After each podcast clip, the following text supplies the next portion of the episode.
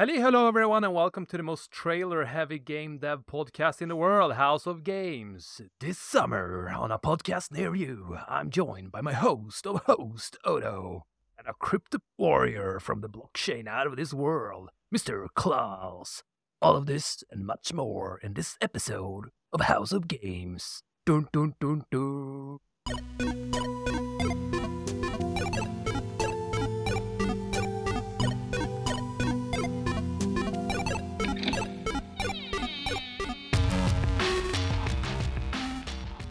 Welcome everyone to the House of Games, and as usual, we have a special guest with us today from Crypto Rogue Games. So, first of all, Klaas, would you like to introduce yourself and tell me what you do and who you are? Of course. My name is Klaas Tojkander, and first and foremost, I have to say that I'm really honored to be here. I've never been on a podcast before, so you are my first podcast, which is awesome. Secondly, my name is Klaas Tojkander. I'm a CTO at Crypto Rogue Games. CTO is Chief Technology Officer, but I would say that my main mission here at work is to go to meetings at the moment and go to meetings so that the other developers doesn't have to go to that many meetings. I'm just coordinating things and I'm structuring and making sure that everybody has everything they need to make great things. I come from a traditional development background. So I've been working as an architect and team lead and web developer in the printing industry for 20 years. But I'm a long-time gamer. I got my first computer when I was seven years old, which is too many years ago. And I've been developing, I started with BASIC and then I went on, I started C64 and Amiga and then forward. And I've always been like a developer and a gamer, but it was just a couple of years ago that I started developing games professionally. Very cool. Yeah, it's an ongoing process, but I love the gaming industry and I think it's, I really like the creativity and the atmosphere. Before we get into the nitty gritty, what's your favorite game of all time? Oh, God, that's a really hard question. I, I don't have one. I have basically many different.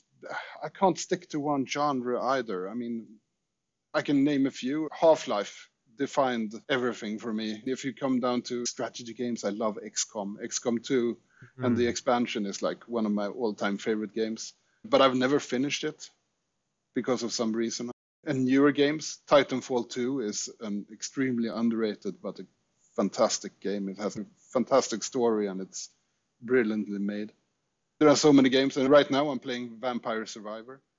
So I'm all over the place. Yeah, it sounds like all over the place. Yeah. Cool.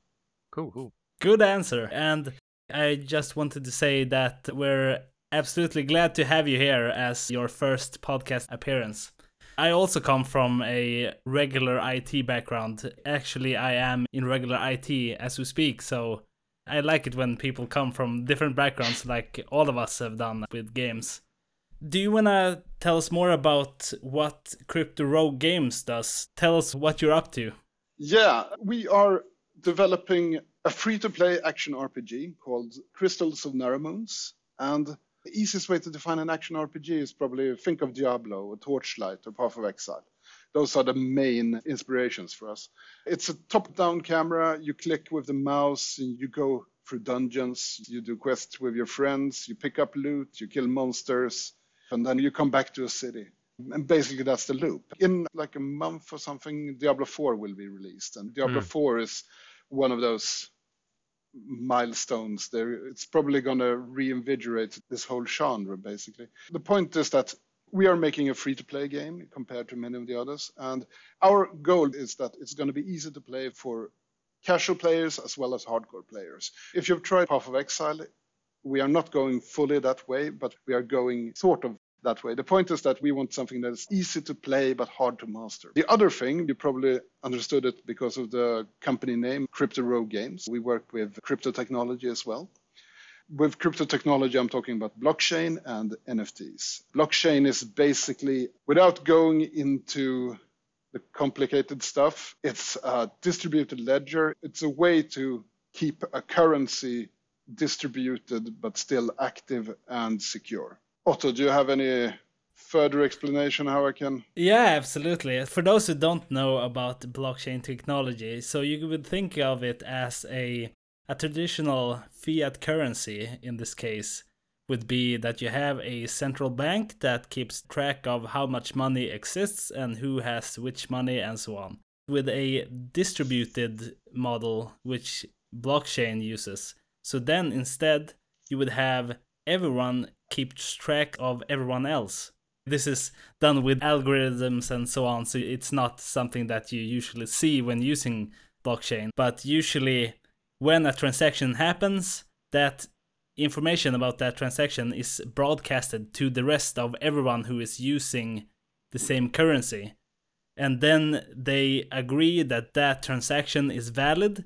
If everyone keeps track of everyone, then it's really hard to forge something mm. or say that you want to duplicate money for example mm. that would be impossible because then everyone would have to agree that you can spend this money twice so the way that it then has expanded beyond the currency is nfts which is non-fungible tokens a token first of all is something of value in this context fungibility has to do with are things unique or not for example in your bank account you have two dollars those two dollars, those are fungible, which means if you take one out and then replace it with another dollar, those are just identical. You can't separate them at all. When you spend something, it doesn't matter if it's this unique coin or this unique coin, they're all fungible, they're all alike. Mm. With non fungible tokens, NFTs, they're usually used for artworks. So this painting,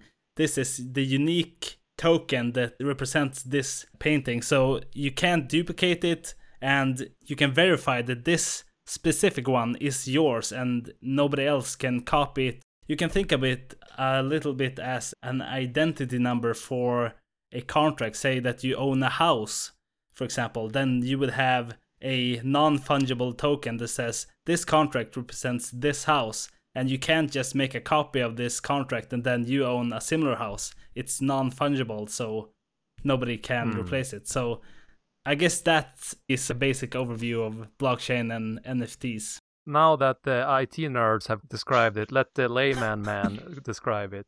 Imagine you're four people. You all have one coin each. Person A give the coin to person B. We all saw it. The coin is now to person B. NFTs, you have one Pokemon card. We go to a copy machine and I copy a second one and give it to you. I still hold the original one, but you have the same one, except it's not the original one. How about that? Yeah, that is a good analogy. Very good. All right, so moving on from that, do you want to tell us how do you use NFTs in games and why? Yes, I can. I have to say it was a really good explanation. Really thorough. Which one? Both of them. I think they complement each other. Thank you, thank you. I guess the thing with NFTs, just to shorten that explanation, you get unique ownership in a digital world. That's the point, basically. It boils down to that something is unique and you can guarantee and test its uniqueness. NFTs as a technology are really, really interesting, but they have gotten a little bit of a bad rep the last years because it's been the lack of regulations and the whole get rich quick scheme that's been like glowing over the whole NFT business. Everybody from famous American politicians to artists are making NFTs out of basically anything to earn money. And it's gotten quite of a bad rep, but we are more interested in the technology because it gives us a lot of possibilities. And what we want to do actually with our game is that we want to make, first and foremost, we want to make a great game. We want to make a game that you can play without even touching the blockchain part or the NFTs. We want to make something that you want to play, but something that can be enhanced with blockchain technology. So we want to have the threshold to start using the blockchain technology, the barrier of entry to have it as low as possible. That is something that is sorely lacking within many of the Web3 games. Web3 games are the games that come from a blockchain or a crypto side of web gaming. It's mostly the crypto industry that divides it into these categories, but there are Web3 games and Web2 games. Web2 games are traditional games. Web3 games are games that come from a crypto side. We are first and foremost a Web2 game, but we enable Web3 technology, as we say.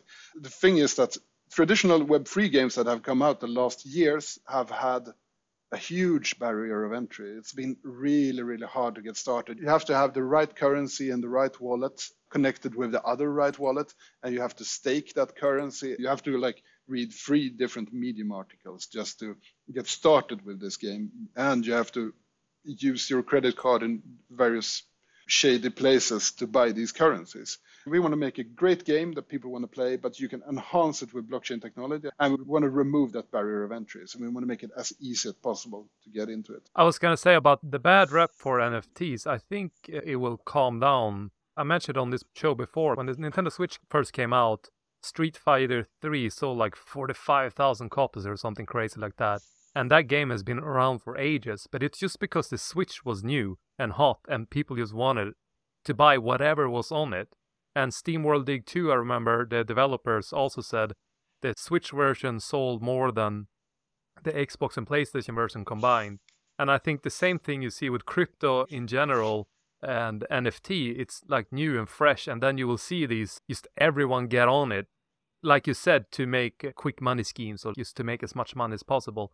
But I do think since the crypto crashed last time, I hope this will sort of tone down a little bit. Because NFTs have such a bad rep, it's kind of like an uphill battle to make it mainstream and to make the mainstream gamers understand it. For example, I don't think it makes sense to pay 10 bucks to get a car in Grand Theft Auto 5 when everyone else can have it. While I do think it makes sense to pay 10 bucks to have a unique on the blockchain card that it only has one unique key to it. So I don't understand how the mainstream media in the gaming space think it makes sense to sell these things in unlimited numbers and then they're against the idea that you have some sort of exclusive ownership of something. The reason they don't like it is most likely because the prices of NFTs have really gone bonkers since they started. But I think it was sort of calm down a little bit. At least I hope so, because I'm very much for this NFT movement. But it seems to be a, a tough start. So, how do you think you can make it more mainstream? Is there something particular in the game you guys are working on now that makes this more mainstream and easy to use for people? You sort of mentioned that it's just happening in the background. Yeah, there are numerous marketplaces that you can connect that try to simplify this barrier of entry so that basically anybody with an email address can buy an NFT and you don't have to consider yourself with wallets because wallets and staking are crypto native terms that become really foreign to non-crypto people. When they start reading up on this and you start reading up on it and then you read that you have to stake something and it gets really bizarre after a while. Many of the new marketplaces that are coming up now they are focusing around making this barrier of entry as low as possible and still remain secure because that is the caveat. You can't lower that barrier of entry all the way down because it still needs to be secure. I mean, these are still things that have actual value. And that is the trick. You still have to be able to have your NFTs and feel that they are secure in your wallet. But you shouldn't have to have a hardware key that you connect to your computer just to unlock this digital vault that is sealed within layers of security codes. Instead, it should be as easy as, I don't know, your eBay account or whatever. Many of the marketplaces are coming there. We were really fortunate to be really early in pushing this when everybody else was trying to sell NFTs for thousands of dollars. And we were instead pushing this and trying to make this game to get that crowd into the game, to get the non crypto people and make it as easy and secure as possible for them. We've gotten really, really good response from both VCs and everybody that we've spoken about and different blockchains we've spoken with about our strategy. One of the things that that is certainly going to help with giving NFTs and blockchain a better rep is that both the EU, the Swedish government, and different other institutes and authorities are pushing for regulations and rules. Rules and regulations are, in my opinion, really, really good to clean out these more shady businesses regarding crypto. And if we can get it like an accepted technology with rules and regulations, and we do KYC on the different actors, then it would be a more accepted technology that would be more widespread and not just like a meme or something quirky that happens at the edge of internet where somebody gets rich. So rules and regulations are really, really important for us because the other core pillar of our company is that we try to follow the rules and regulations for using crypto and NFTs. We're talking like to the Swedish tax authority and we have legal involved and everything. So we're trying to make it really compliant, basically, is one of our core pillars. But if I'm just a average gamer who just want to play your game to have fun, it sounds like a hassle to go through a KYC. Or did you just mean that's sort of what's happening now? Like we have to do those things? Because if I just want to play your game, I feel like I shouldn't have to do that. No, you don't have to do KYC for our game, but it's more for the industry as general. Sorry, I was unclear there. But it's more for the industry as general. When you buy crypto, if you have to do a KYC, there are rules and regulations regarding KYC and when you have to do a KYC and stuff in the crypto industry where it should be to make it secure and to give a good reputation to the whole crypto and NFT side.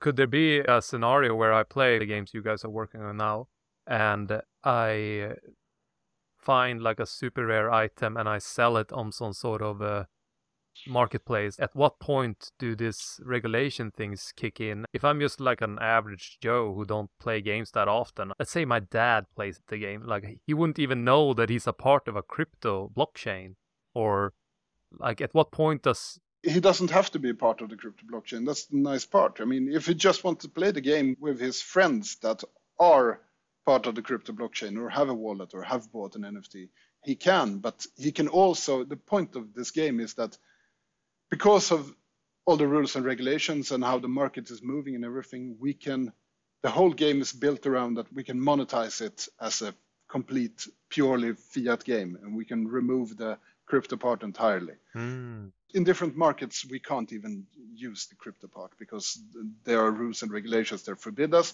So, in order to get as widespread market as possible with this game, we have to be able to disconnect the crypto part and we can make a separate build where we don't even have the crypto technology included. We're not checking any wallets, nothing. Mm. It's just a fiat game. And these people can still play with other people that are crypto connected or have a wallet or have bought a sword as an NFT. Mm. Because that is one of the things is that our game is procedural in the sense that we have procedural dungeons, we have procedural items, so to speak, everything is randomized, and we have skills as well that are hmm. lootable. And all of these are built in a procedural manner. Procedural meaning that if you randomize something with the same seed, you will get the same result every time. So the thing is that all of these items can be minted into an NFT, but you don't have to. So if you find a skill and a really, really cool flaming sword or something, mm. and you're running around with it and somebody talks to you in game and say that I, I, really really want your sword it's awesome can i buy it and then you realize that oh i'm not crypto connected i don't have a wallet connected to my account here but if i do this i could just put this sword on sale on the open market which is mm. disconnected from us because the wallet is yours and the wallet is connected to a marketplace somewhere where you can buy and sell nfts like OpenSea, for example yeah, OpenSea or depends on which blockchain. We aren't finalized in our blockchain. We might be multi-chain, we might not be. That's why I'm not mentioning any specific blockchains. I mean, there are numerous of them. Immutable X, OpenSea. There are some new ones, few and far. There are rumors that Epic is making their own. I don't know if, if it's confirmed or anything. Steam did a thing like a year, year and a half ago where they started throwing out games that had a crypto economy in them. And I think it's partially because it's really, really hard for them to get a cut of those sales, basically. Mm. But I mean, the best example for something that should really be NFTs, the knives in Counter Strike. They have quite a substantial value on the open market, but you still have to sell them if you're doing it the right way. You still have to sell them through Steam. Mm. And I mean, those knives could be your own property as an NFT instead. It's interesting you bring up Steam. One of my question was, or more like a speculation. Do you think once NFTs and crypto gaming goes mainstream, which I think it will do eventually, do you reckon Sony, Nintendo, and Xbox also will have their own sort of marketplaces on console? And when you play games, you have to do through them. Sort of like the PlayStation coin is like the umbrella name and then underneath it you have all these all their games have their own tokens. It's almost becomes like playstation is bitcoin and then all the games underneath it is ethereum and solana yada yada yada. Do you think that will happen one day that we will have those coins or nintendo coins and so on? Yeah i guess it's i mean it makes sense. Right now it's being stopped by a bad rep that blockchain and Mm. nfts have if that can be fixed. And i mean all of these things there's like a revolution. If you look at the vr there's been like 12 times that vr has been really really cool from the last 20 25 years or something. And blockchain is it's the same thing. I mean something happens there comes like a killer app that everybody wants. And Mm. all of a sudden all of a sudden everybody realizes this is really easy. This really works cool. Of course, we want to be that killer app. We want to be that technology, that game that pushes people that haven't even touched crypto before into the crypto industry and mm. make the barrier of entry so low that anyone can do it. But it doesn't have to be us because if there is some technology or some game or some service that does this, it will benefit everybody, basically. If Microsoft or PlayStation or Sony starts to make it as a blockchain, it would make sense because the whole distribution of buying game cards at the local convenience store here in Sweden, it should be mind-boggling with all the hmm. numbers that they, all the cards that they have to distribute everywhere. There are lots of advantages to going over to this kind of model, but the market has to be ready, the public has to be ready, and it has to have a good rep. So, I mean, rules and regulations has to come first, and then it has to settle down to be more mainstream, and then they will come there. I wonder. I mean, I reckon it's gonna blow up first on PC. I don't see how this crypto will go straight to console gaming. If all the regulations and everything was in place right now, would you guys like start porting your games to console straight away? I, I assume it's PC only at this point. Our game is desktop only at the moment. We're using Unity, and Unity enables us to quite easily, I wouldn't say it's hassle free, but quite easily build it for Mac, Linux, and PC desktop. The other reason why we're making a desktop game is that the tr- traditional games of this sort have been mouse and keyboard, basically. So we are first and foremost catering to that desktop ARPG mouse and keyboard audience. But we're not ruling out mobile or consoles in the future, but our main platform is desktop. Yeah, I think it makes sense when the NFT and crypto industry is still so young. So it sort of makes sense. While we're on that topic, do you want to go into more details about the game itself, what you do in it, and why you should play it, and what you can expect, and so on? Sure. I think I forgot to mention something about our company. We are like roughly 25 people and have offices in Umeå and in Tallinn in Estonia. At the moment, we are six developers, six Unity developers, and we have a number of 3D artists and so on and so forth. The game, as I said earlier, is a Unity game. From a technical standpoint, it's a client server with a server authoritative gameplay model so that the client is a view into what happens on the server basically. And that is important from a security standpoint. We have servers running on dedicated servers somewhere in the cloud and our game you're just connecting a client there. But every click everything you do is sent to the server and the server is authenticating what happens and sends out the response to the parties that should see it Right now, we are developing an alpha build, and it's a vertical slice through the whole game with a couple of dungeons. It's basic multiplayer, it's got the final UI, it's got quests, it's got everything that's needed for the game, basically.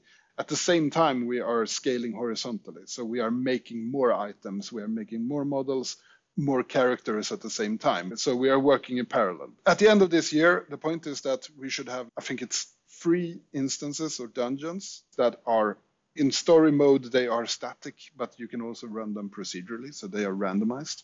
We should have a hub world somewhere where you can meet random people, people that you're not grouped with. You go there and you see somebody that's running around with a flaming sword of awesomeness or whatever. And you realize that, oh, cool, I want that sword. And you start talking to them, and then you take that barter economy, and either you can purchase that sword from that person in game through a barter economy, or they say that it's an NFT, so it's on the open market. Make me an offer, I can't refuse. So we're going to have that, but we're also going to have instancing with a group. So you can have a couple of friends, you can go through a dungeon, you can do boss fights, you can have different gear specs. There are a number of different classes, there are subclasses as well, and talent trees for those subclasses. The point is that you should be able to have a group of friends running the dungeons and the missions that can complement each other. Where you have ranged characters that are spec'd on a certain resistance, and you have melee characters that are less good at doing damage, for instance, but they are more focused on taking damage and managing aggro or something else. This whole game takes place in a post apocalyptic world where a big event called the Nexus has happened. The Nexus is basically a huge meteor that has fallen from the sky and crashed into the planet where this takes place. And this meteor contained a crystal that is really, really valuable. And this crystal gives everybody that's around it different properties. And some people have fused into animal human hybrids. What also happened is that some parts of the planet has started floating into the air. So we get like a natural piece of the world where the parts that is floating in the air are the light side of the game. There you have the big hub worlds. You have Arcadia, the capital of the country. You have floating islands and things like that. Down on the ground, you have the dark area where it's basically Wild West and it's nitty gritty and you see remnants of the old society and you see old subways and stuff like that, a crashed airplane covered in moss. All of this takes place in a world where we, we try to get inspirations from steampunk and we try to use Art Deco, or is it called Art Deco? It's an architectural style from that you've seen in different other you know it when you see it anyway. The Empire State Building, for example. Yeah, exactly. And you get like big hive windows, light, lots of marble and things, and straight lines. So the whole game is built around this nexus that created the world is coming back in seasons.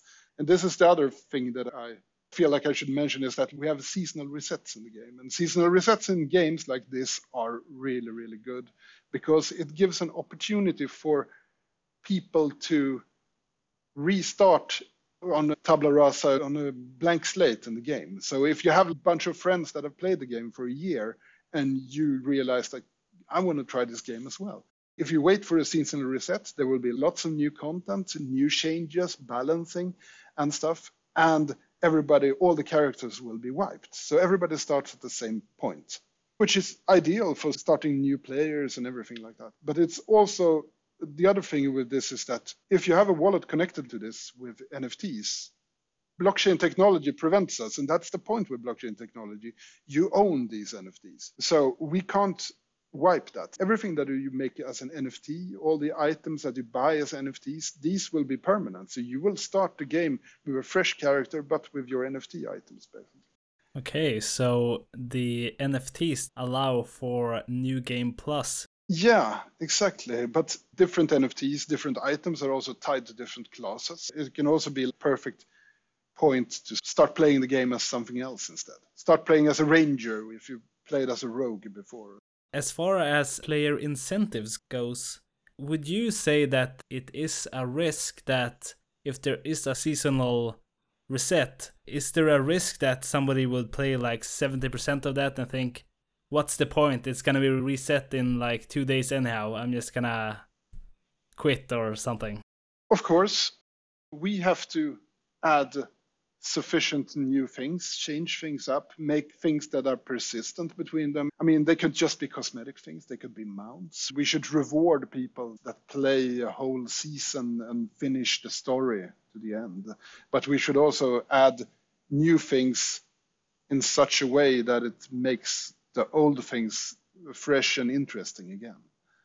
And I mean, Path of Exile does this, Diablo does this somewhat, but the difference is that in our case, it's going to be we are harnessing the power of blockchain and NFTs basically to make this a better experience, we believe.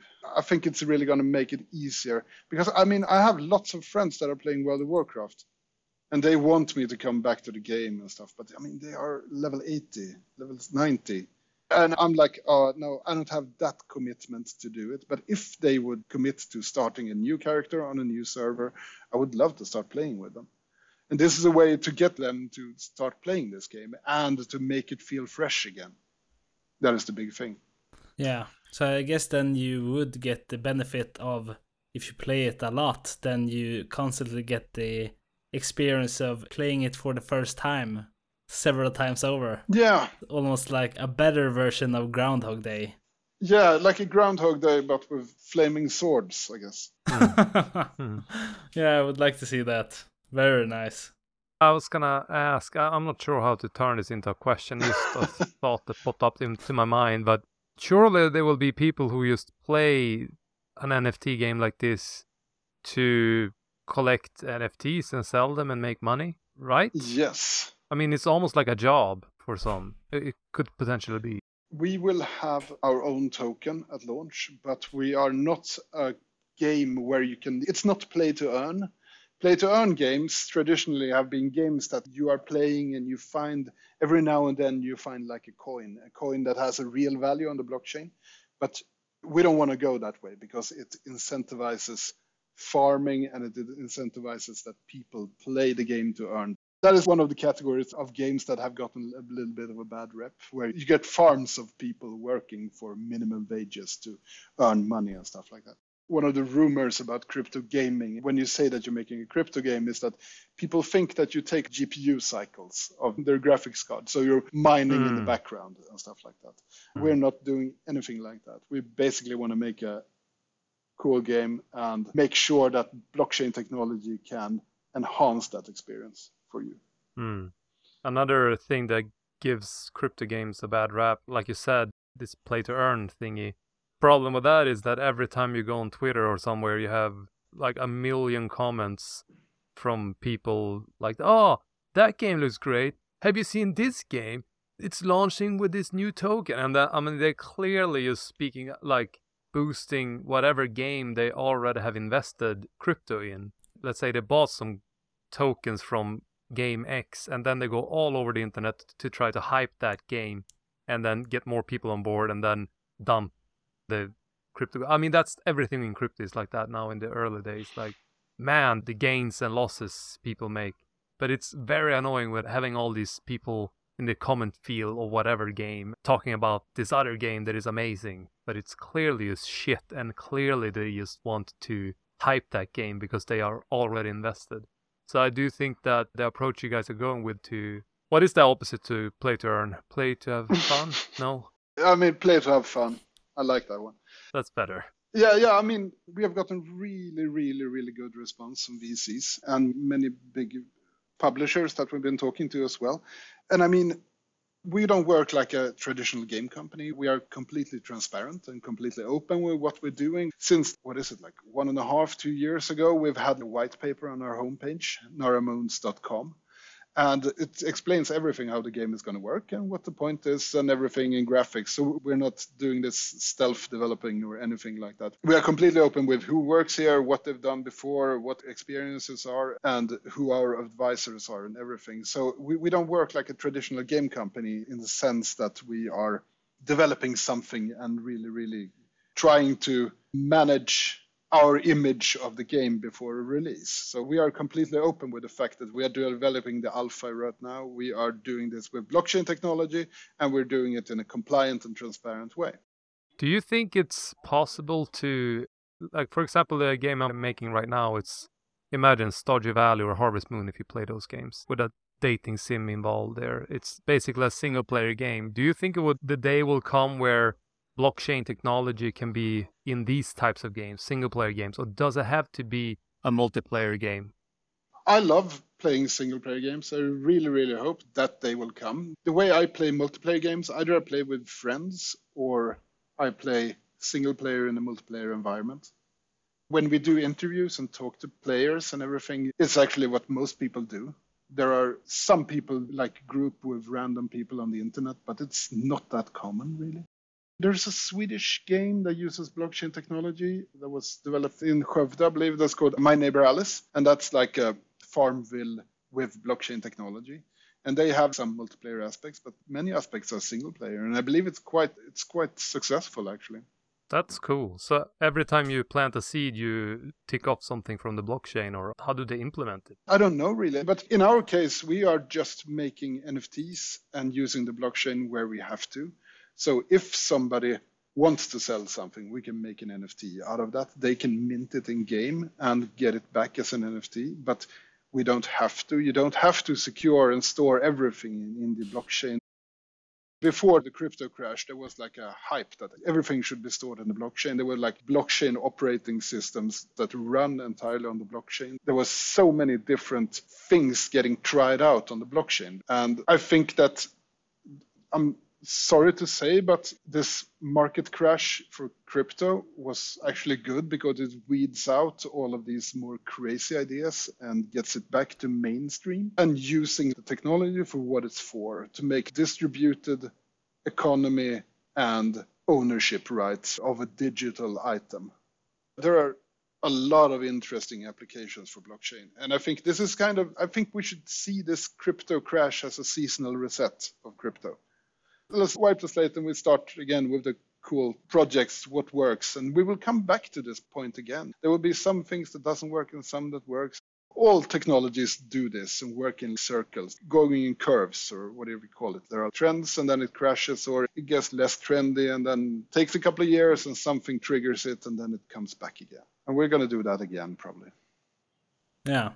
Speaking of that, I think the approach you have to game development is kind of special, I think, in many ways. The kind of games that I am working on and Rune is working on is more single player, but I can imagine that having both multiplayer and cryptocurrency or NFTs as a part of your product and having seasonal resets, a lot of that must influence game design or level design mm. or the way you think about the game. Is that an extra challenge or does it give you extra benefits? Is it easier or harder or what's your take on that?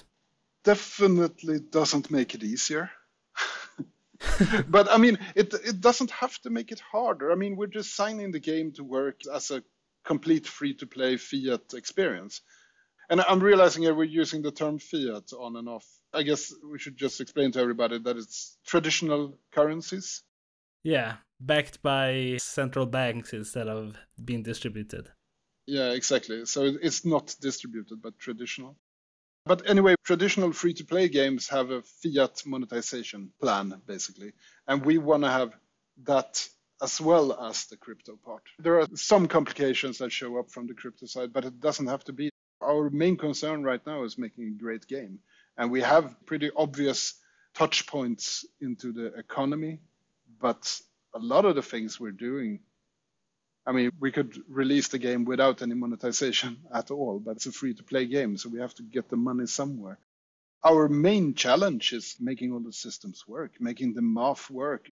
There are numerous formulas for everything because these games are traditionally really, really number heavy. I mean, there are resistances, there are chances, there are modifiers for resistance and chances, there are attackers, there are defenders, and all of these numbers, every time something happens, act together, back and forth. But all of those challenges, we would have them regardless if we used crypto technology or anything else. I don't know if I'm rambling here. You have to stop me if I'm starting to sound like a broken record or something. It's all good. I love it. I have a question too, more like a concern, and I'm not sure how to turn it into a question in the end. But I can sort of imagine that we just imagine that this goes mainstream, crypto gaming and all that. Every console has its own currency, like PlayStation, Xbox, Nintendo. Every game company make their own token. Wouldn't it be just too much, or wouldn't it lose its value somehow? Why would I want these tokens to turn it into fiat money or or would it always be in this sort of shut echo chamber where I just keep using my tokens to buy cool gears for my characters? Or if I can maybe transfer my Final Fantasy tokens to Mortal Kombat tokens and unlock a character. Like I said, I'm not sure how to turn it into a question. I'm just sort of thinking ahead of the curve here and how would it look like when everything is crypto? Wouldn't it lose its charm somehow? Yeah, but think of it like this instead. If you're playing Fortnite, you're buying what is it called V-Bucks in Fortnite. My kids does it all the time, and they can only use those V-Bucks in Fortnite. Think of it instead. I mean, there are lots of cross-chain technologies being developed right now. There are layer zero. There are different ways that these different blockchains can communicate and exchange coins or exchange value between them automatically in the background. So basically, what you could do instead is that you could have your V-Bucks as a cryptocurrency and you could use it in any other game. And there's like an exchange rate, the same way a bank works. I mean, you can use your Euro bank card to buy something in Sweden where we're not using euros and it will still work because there is an automatic conversion rate between them. And these regulations and all that, that would help from rug pulls and all that. Exactly. It would help make it secure. All of these, they are called bridges within blockchain, where you bridge different currencies and different tokens, basically different blockchains. If it could be regulated and it could be guaranteed to be secure, as secure as the banking industry and the banking technology, then we could get the automatic conversion between these. So instead of having like my money is stuck on Robux or V-Bucks or all of these in-gaming echo chamber small niche currencies, you could use your currency in any game. And that's instead what it would enable. And I think it would be a better economy, actually, because right now you are stuck in your little world. I mean, Fortnite is great, Roblox is great, and those are the big ones. Consider if you buy a small game somewhere that doesn't have a thousand things in the marketplace to buy, won't you buy coin somewhere in some wallet that you will only use to buy one thing, basically? I think it will rather enable the small games to have its marketplace and be part of the larger marketplace mm-hmm. instead of alienating. And it probably like a small developer like me, one person, let's say I wanted to get into this crypto action and there is like a publisher and they have their own token and I can sort of get on there so I don't have to develop my own crypto and all that stuff. Yeah, that's the point with what Epic has been working on and all the other immutable and some other that are focusing on gaming. We talked to different VCs and different blockchains. Many think that gaming is one of the cornerstones to get user adoption from the normal audience. I think so too, and I think it will start with PC gamers and then it will sort of bleed over to console gaming once more regulations are in place. And then off to Matrix. Regulations will also help with the App Store and Apple, iPhones, and everything. There will be more and more, and then it will take some time, but it should take time to get it right. Yeah, so another question about the crypto ecosystem that you're building. Would you also be interested to have user generated content as part of those NFTs, or is it going to be more top down, if you understand what I mean? That you create content that then can be owned by the users, or is it going to be possible for people to generate cosmetic things that they can own and then sell and something like that? We're all for it, but I think one of the things is that we're a small team making a big game, basically. And if we start allowing people to use their own textures for every shield or whatever. You can make everything your own. Then we would have to start to regulate it. We have to check up because somebody is going to do something that they're not allowed. It would be 10,000 shields with dicks on them. Yeah, that's exactly what I thought, but I wasn't saying it's going to freak out really quickly. And it might be interesting, but I think we are staying out of that part for the moment. It's the same thing with we are purposely staying away from PvP at the moment and just making a great PvE game. We haven't closed the doors on PvP in the future, but there are also lots of there are lots of problems with PvP. I mean, toxicity they have to be moderated, especially when people can buy NFTs on the open market. It's easy to come to a pay to win branding basically. So we want to make a great PvE action RPG game. Another thing to counter your point from a little bit earlier, Rune, say that every company creates their own tokens and blockchains and whatever it might be. Something that I can recommend also for people who are interested in learning about blockchain and understanding it on a very good level. There is a guy named Andreas Antonopoulos.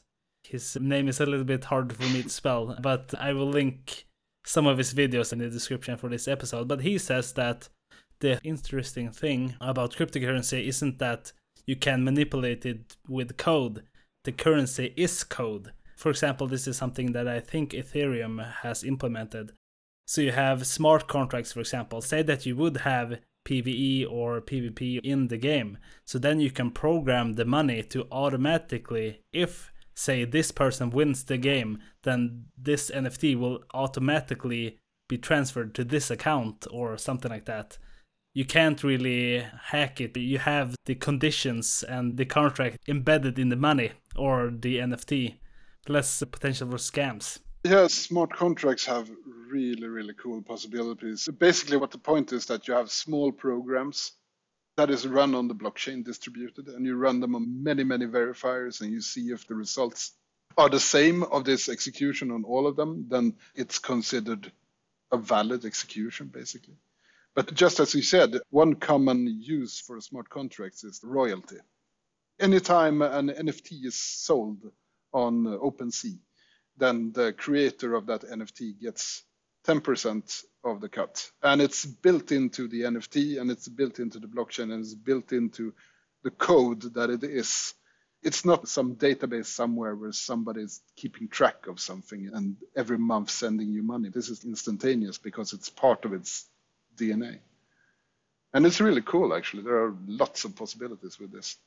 Yeah, absolutely also something that I've been thinking about, but I don't know if it's practical or not. But one problem with implementing Bitcoin or some of the more traditional cryptocurrencies in games is that the time it takes to this is sort of nerdy, but it times to, it takes to clear a block to allow transactions is about 10 minutes or so for many currencies and for others is quicker but imagine that you would have a blockchain which would have milliseconds to declare each block.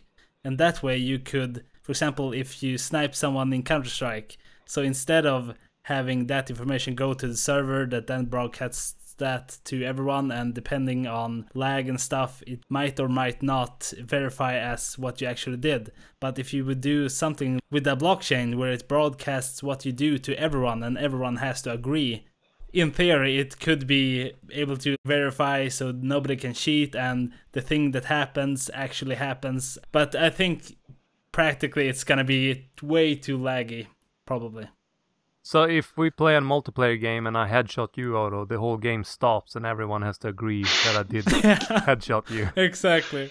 So I imagine Rome Total War, like the turn-based part of that game, would be something that would actually fit for something like this, maybe. But then again, you would have to have an actual reason why it improves the game, I guess, and not just because it's cool. yeah, I think we're also approaching one hour. So before we end the episode, is there anything else you want to talk about? I don't know. I love working in this industry. I've come to realize, and I felt that I waited way too long to start working in it. There is so much fun. Here in Umeå, there are lots of game companies, and it's really good talking to them. Everybody's open and interested in everything, and I really love it. But I mean, we have been really, really fortunate. We have developers and people working in the company that has worked on many major titles, such as Quantum Break and Pillars of Eternity, Magicka from Turborilla, and different huge companies. We've been really, really fortunate to find great people, and without them, this wouldn't be possible for us. I just want to say that, just from a personal standpoint, I'm so curious in what games you two guys are developing. And the problem is, I guess, is that I have to listen back to old podcasts, right? Where you explain this. well, last week's episode, well, actually, tomorrow when we're recording this, I'm talking a little bit on my project my current project. Like I said, it's called Sunset Moon. I'm releasing the trailer tomorrow. I'm waiting for Steam to approve the, the page, but it's like Harvest Moon farming sim, but more focusing on story and relationships with others and classes. Like you can be homeless or become corrupt and like a criminal, or work yourself up in the hierarchy and join the elite. Of course, in classic runic codes storytelling, there's some great twists. it's super fun, but it's man, it's a hell of a endeavor. I think it's quite some time before the game is ready. Yeah, sounds really really interesting. I gotta check it out. You mentioned steampunk style for what? What was the game you guys making? Uh, Crystals of Naramunz. Crystals of Naramunz. So my previous game is called KnifeBoy, and that has it was supposed to be steampunky, but I think I started designing it without actually knowing what steampunk was. So it doesn't really look like steampunk, but that was what I thought steampunk was. So that's something. I love that setting and all that stuff. Otto, what are you working on? Well, I was just gonna say that actually I don't have that much to talk about. I'm working on a game with my brother, but ironically, since starting this podcast about the games industry, I haven't really had time to work on the game. But now, recently, I've been doing great progress with catching up with editing the podcast and everything. So I think soon I will be able to have more information. For right now, in the description of this episode, there will be my blog about the game I'm making, basically a mix between Overcooked and a farming game. Something like that. Hopefully soon I will have more information about what I'm working on. Cool. Sounds really interesting, both of you. I think that is one of the things that is great with the gaming community. If you rule out the AAA productions and stuff, this whole indie one man developer movement thing, I think it's so fun to see single or few person teams that start working and taking chances and trying new stuff. It's so cool. Yeah, thank you. And I couldn't agree more. Absolutely. It's a fascinating industry that has room for both big and small. Before we end the episode, do you want to plug anything or promote anything so it's clear for our listeners where to go and where to find more information? Yeah, go to our homepage. We should add it to the description for this episode, naramunz.com. And if you want to get into the nitty gritty, you can read the white paper. Otherwise, just look at the game trailer and read about the game or follow us on Twitter. And we have like a bunch of articles on Medium as well. We are on all the social platforms at the moment. So please do follow us and sign up for the waitlist for the game clients, which should be in closed beta sometime next year. But please just sign up because we're going to give you interesting stuff and cool things if you're early into the game. Cool. Amazing. Thank you so much for taking the time to be our guest, and you are most welcome back when you have more updates for the game or anything else you want to talk about. Awesome, thank you. It's been an honor to be here. Likewise, likewise. And Rune, thank you as always for being my co host. Thank you everyone for listening, and we will see you next week. Bye-bye. Bye. Bye.